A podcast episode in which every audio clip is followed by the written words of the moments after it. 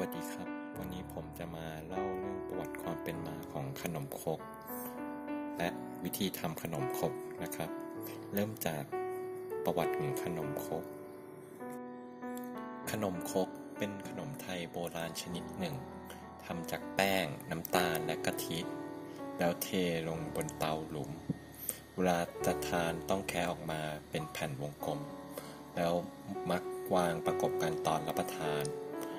เป็นขนมของไทยที่มีมาตั้งแต่โบราณ นอกจากนี้ ยังพบในพม่า ลาว และอินโดนีเซีย โดยชาวอินโดนีเซียจะเรียกว่าเซราบี มีหลักฐานว่าขนมครกเป็นที่นิยมแพร่หลายมาตั้งแต่สมัยอยุธยา มีการทำเตาขนมครกขายตั้งแต่ยุคนั้น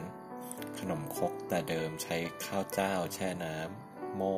รวมกับหางกะทิข้าวสวย และมะพร้าว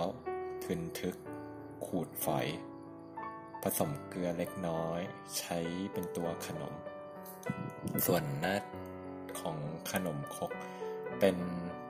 หัวกะทิ ขนมครกชาววังจะมีการดัดแปลงหน้าขนมครกให้แปลกไปอีกเช่น หน้ากุ้ง แบบเดียวกับข้าวเหนียวหน้ากุ้ง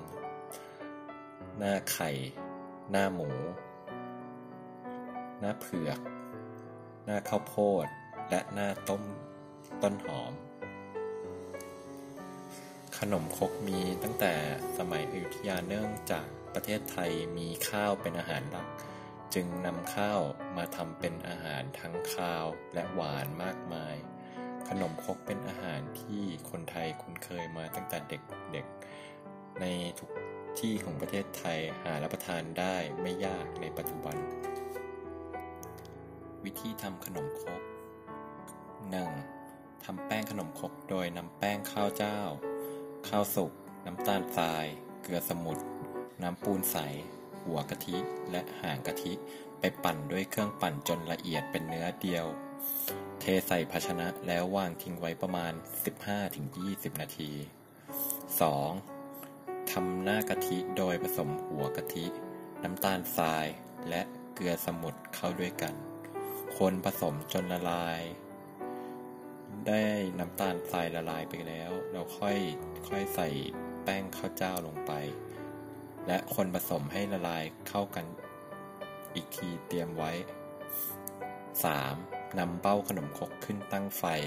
ใช้ไฟกลางพอร้อน ทาน้ำมันให้ทั่วหลุมแล้วตักแป้งหยอดลงไปประมาณ 3 ส่วน 4 ของหลุม พอแป้งเริ่มเซ็ตตัว ตักส่วนผสมหน้ากะทิหยอดทับลงไปให้เต็ม ปิดฝาและรอให้แป้งเริ่มสุก 4. เปิดฝาโรยหน้าด้วยเผือกข้าวโพดและต้นหอมซอย พอขนมสุกแล้วก็ใช้ช้อนแคะขนมออกจากเบ้า จัดใส่จานพร้อมเสิร์ฟได้เลย